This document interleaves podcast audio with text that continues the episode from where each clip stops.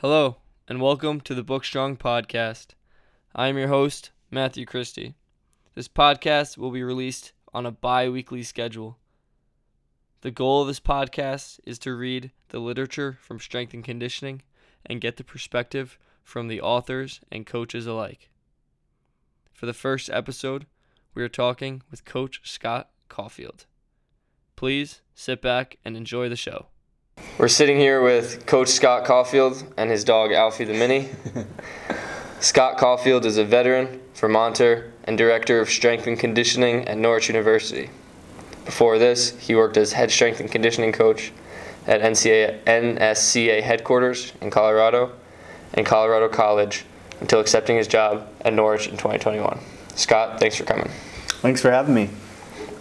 So, today we're going to be looking at an article you wrote in an NSCA publication.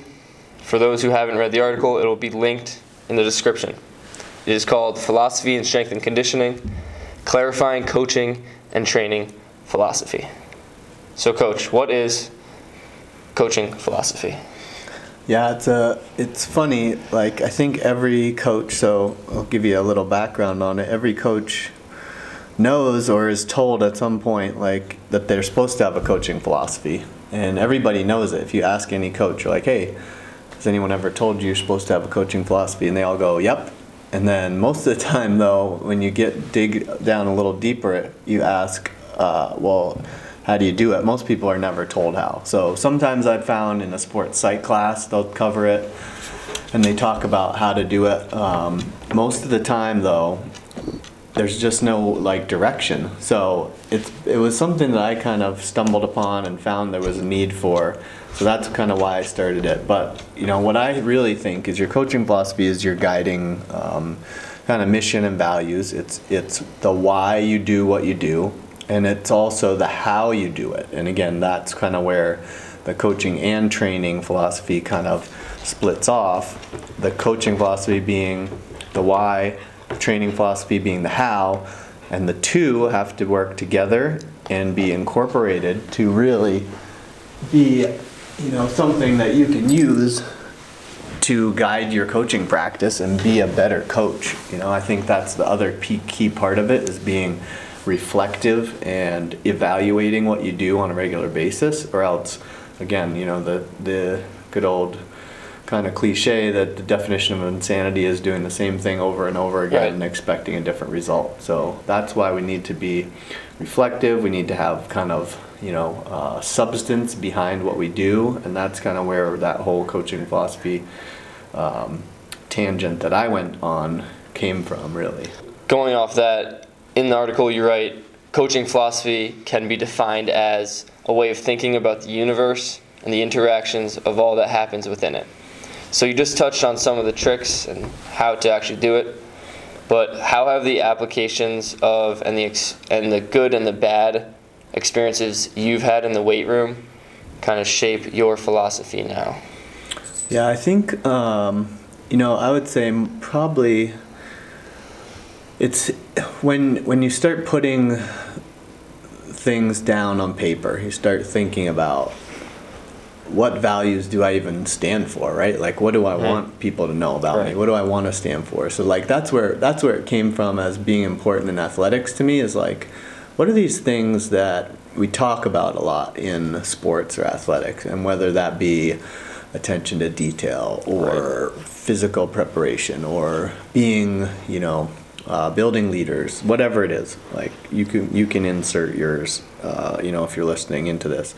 Um, but it was more defining it for yourself so that you kind of um, are stating what you represent. But I also found that a lot of people, if you really truly value these values in your life, what I again would call core values, like I don't necessarily need to tell you those. I think you realize those when you see someone and you see how they work and how they uh, do things. I think if I told you, hey, these three things are my core values, you would probably already know that just from being around me for the last six months and working with me in the weight room. You know, it wouldn't be something I had to tell you about. So, um, again, the reason it becomes important to go and and reflect on it is it changes. So like you know, sometimes you have great resources, sometimes you have terrible resources. Um, you know, if you want to be a uh, you know, high performing Olympic weightlifting strength and conditioning department, but you have seven foot ceilings in your gym at your Right. school, you're probably not doing anything overhead, right? So how does that affect your philosophy? Or you don't have floors uh, good enough to drop weights on, you know, how does that affect your philosophy? Or, you know, you don't have a weight room that's big enough to fit some of your teams. How does Mhm. that affect your philosophy, right? Something that I'm kind of dealing with now. Yeah. Um, and I think all those like kind of tie into it. So the good, the bad, ugly. Um, again, you know, I don't know if I can think of a really good example of like bad, but I would say, you know, when you have something, whether it's a conflict or something that comes up in um, that team dynamic or even a work relationship, it's a good opportunity then to be to look back at like, all right, what was my part in this? Like, how did did I have something like is is some of this like, oh maybe I shouldn't have said that so quick Right. or whatever. It gives you a chance to kind of reevaluate and be like, okay, was I straying? Right? Was I Mhm. was I not sticking to my core principles and values? Um, did I kind of get off? Because it's easy to do. Um, you know, it happens to all of us. But I think again, having it written and and being able to reflect on it from time to time also allows you to grow and learn as you go.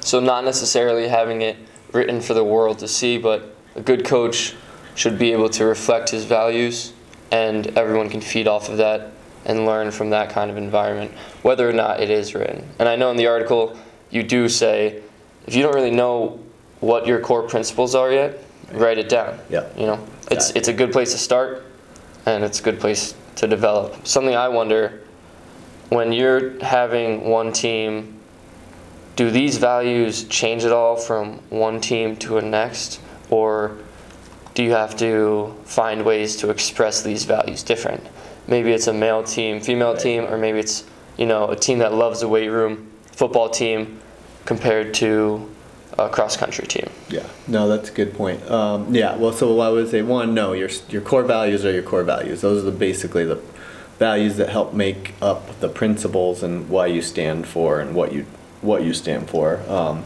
but I think that is a good point that those might look different in different settings, right? Like how I put someone in a position of leadership with one team might be very different from another team. Um, you know, with a team of football, like you're saying, with 140 athletes, very different from a team that you know of women's hockey that only has 26. So like from time from how those core values or how you know you determine um, strategies to get people either to do you know movements or teamwork or leadership whatever that might be could differ. And and that again you know is comes from experience and being able to be flexible and adaptable as a strength conditioning coach. And i think that happens over time. I think when we're younger we're far less um, flexible and adaptable. I think you know as i think about younger coach caulfield was probably much more rigid and we can only do it this way and we can only do it that way. And now i'm much more like everything works nothing works forever you know Right, right. and that's something I noticed as one of your interns.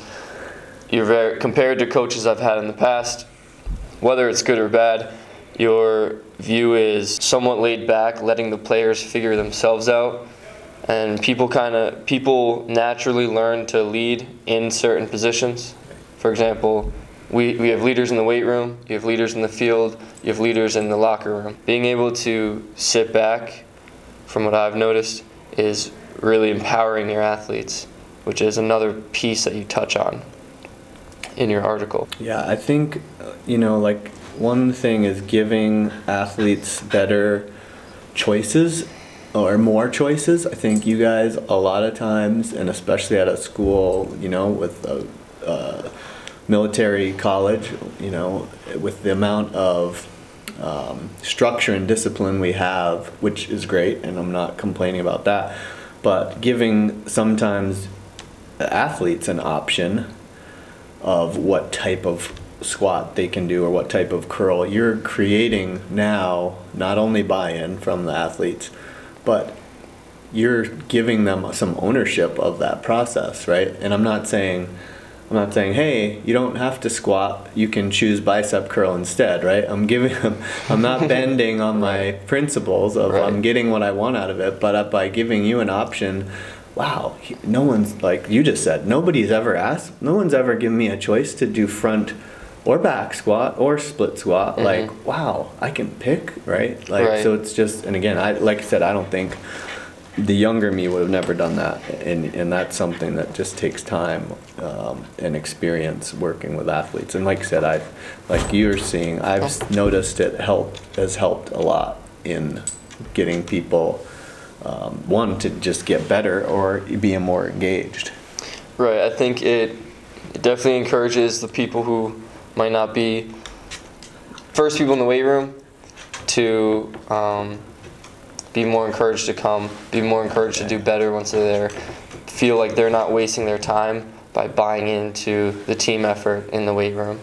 Yeah, and it just and again for me it wants I want it to be a safe space. I want it to be inclusive. I want people to want to be there, like you just said. And and we've had again, you know, it's neither here nor there, but we've had uh, past experiences that have created uh, people not wanting to be in the weight room. So to make Absolutely. it much more open and inviting uh, to everybody, you know, was a big goal of mine to really increase. And, and we've seen a tremendous uh, amount of feedback, positive feedback, in how that's kind of how people have ex- re- reacted to our kind of our style, for lack of Right. a better word. Yeah. Right. Yeah.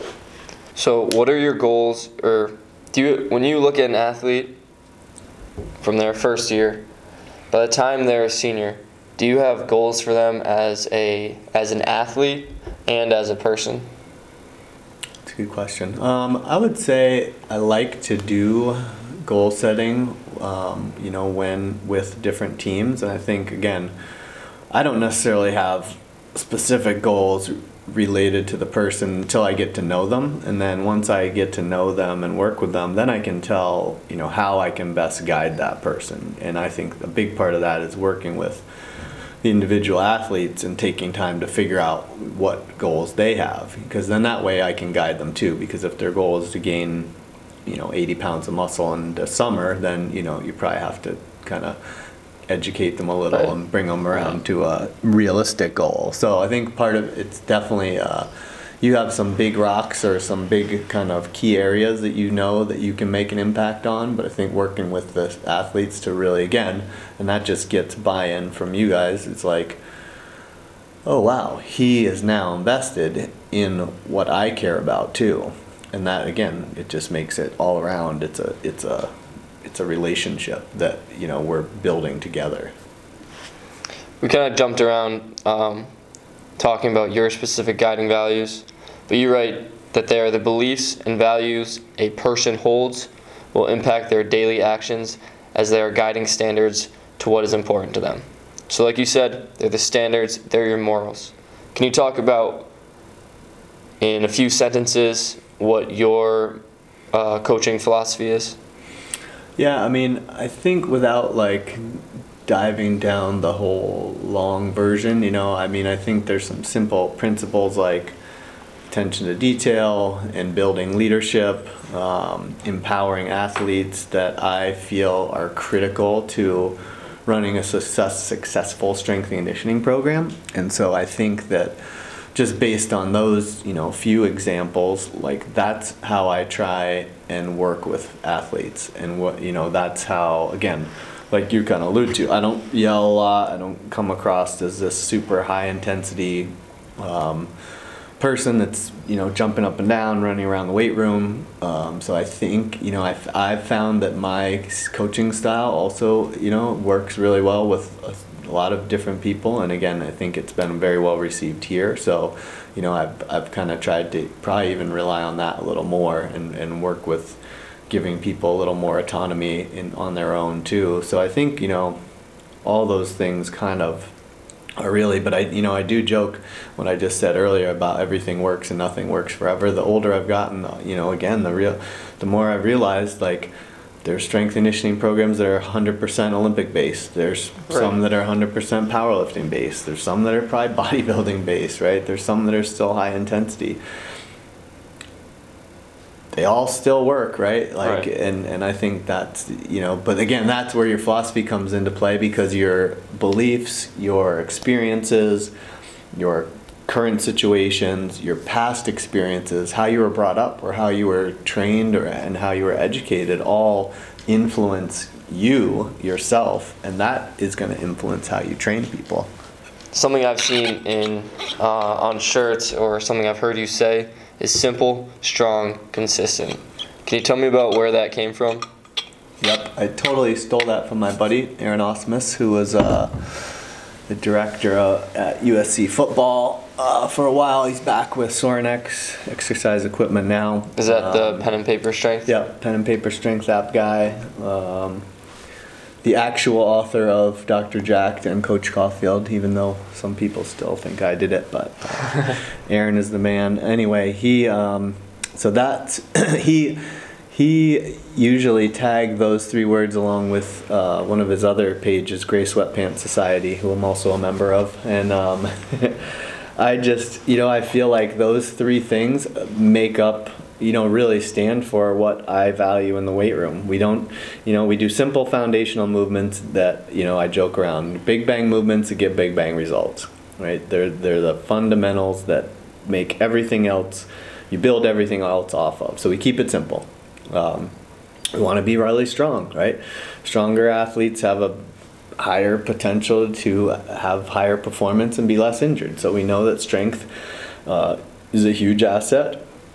And then consistent. Again, consistency underpins everything in strength and conditioning and working out. The whole, you know, the the ability to stay consistent and be ready um, is is the key. The teams that are the most ready are probably the teams that have been the most consistent in training. Teams that are the most consistent in training when they're here and also when they go on break, when they go home. You know, sticking to a plan for an entire off season, it's not easy. So being able to, you know, get your players to buy in here, it's got to be important for them to buy in when they're away. Yeah, and it's hundred percent is like making people realize that being consistent means doing it in the off season or means doing it when you're home, right? Because it's not like and we're we're finding that we're we're challenging people now. It's like no, you don't just start training when you have in season because you think that in season lifting is a priority. And I've been telling our sport coaches that actually you're not going to have a priority in season because the in season is not a priority for you to strength train. The in season is a priority for you to play your sport and to win games. Right. Out of season is a priority for strength and conditioning. So the more we can kind of get people on board with that as well, the more you build consistency throughout the year. And then again, that's why, you know, I think stuff I do on social media and whatnot helps because people see that I'm not just talking about it. Like you can scroll through years of pages of lifting course. and skiing and mountain biking or whatever Yeah, it is, you know, yeah. that I value as a as why I'm still doing what I do at my age. going back more towards the philosophy and coming up as a, uh person, did your time in the Navy influence your philosophy or the roles that were instilled in you then? Yeah, I think I did. I mean, it, it really so, you know, taking it back, like I, I went to college for one year in Florida, my second year, my sophomore year in college, um, and I had a blast. It was St. Leo College, now St. Leo University. Um, joined a frat. I started. That was really the year I consider that I actually started lifting. A couple of my fraternity brothers were into it, and so.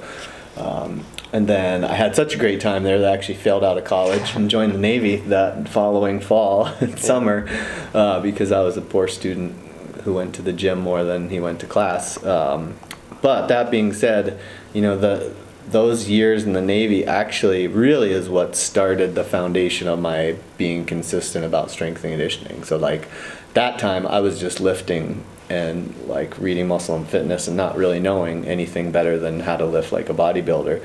But I was also playing a lot of basketball still, and I realized that the correlation just for myself between lifting and sports performance. So like that was where the light bulb was starting to go off and I Right. you know had no idea. But it's funny like I talked to some of my navy buddies today, you know, and this is from, you know, the early 90s. Um, or they'll message me on social media when I do something like related to my profession and they'll and like one of them had said like you did it you were you said you were going to do this when we were 21 and i don't even remember like Right. but they knew like i was training guys in the on the ship in our gym and like when we were Mhm. deployed i was getting a group of guys together and like getting them to lift and telling them all right yeah, you're doing this and you're doing this and granted like it just like i said i didn't know that much but i knew enough you and i had and i had results from it you know and Yeah. then i had other people that i was testing it on basically and Mhm. playing around with again not the level of like strength conditioning wise but it was 100% the the founding kind of like I said that the light bulb moment and the like really laying the foundation for the future career yeah it's pretty cool when you think about it So at that point, you're 22, 23 years old. Do you see yourself getting out of the Navy and staying in fitness and coaching? Yeah, that was hundred percent. So I went, I went in really thinking I'm gonna get this GI Bill. I'm gonna get out and go back to college, Right. and that was my the whole time. That was kind of my um, thought process. Um, I had a great experience. It was fun. We went two deployments and went to I don't even know how many countries, 30 maybe, 25, 30, ton of different countries. Amazing experience when I think about it. Went to Africa to support the Black Hawk Down mission. Um, so many cool things, but I, I really wanted to get out and go back to college and finish college. And I didn't know necessarily what that career looked like at that point. Right. Um, ended up going back to college and getting my degree in physical education, which was a non-teaching track, much more like related to exercise science and health. So you know, I still kind of steered that path, and it was still kind of I was going that I was going the direction that I uh, wanted and thought about. It just didn't know exactly where it was going to take me at that point. And then you went back to school and you got your master's in what? Yeah, I got my master's in 2015 in sport coaching, actually. Yep. So it's a master's from the Graduate School of Professional Psychology at University of Denver. And it was a new program that one of my mentors, Dr. Gearity, who actually wrote the research paper that spurred the coaching philosophy article. Um, so he, I had met through the NSCA and just kind of hit it off with him. And then he started this master's program and uh, he was like, "Hey, you should be one of our first students." So I was literally, I think, his second student in that program, and now it's pretty big and growing and gets a lot of uh, attention for. It's just a very applicable master's program to people that are coaching full time in the field, and it was all online. So you know, obviously having a full time job, that was really the only way I could have thought of getting another degree or going back to school would be doing it in that uh, format, and it was great. That master's is kind of what really, really put your philosophy and this article into words. Hundred percent. Yep.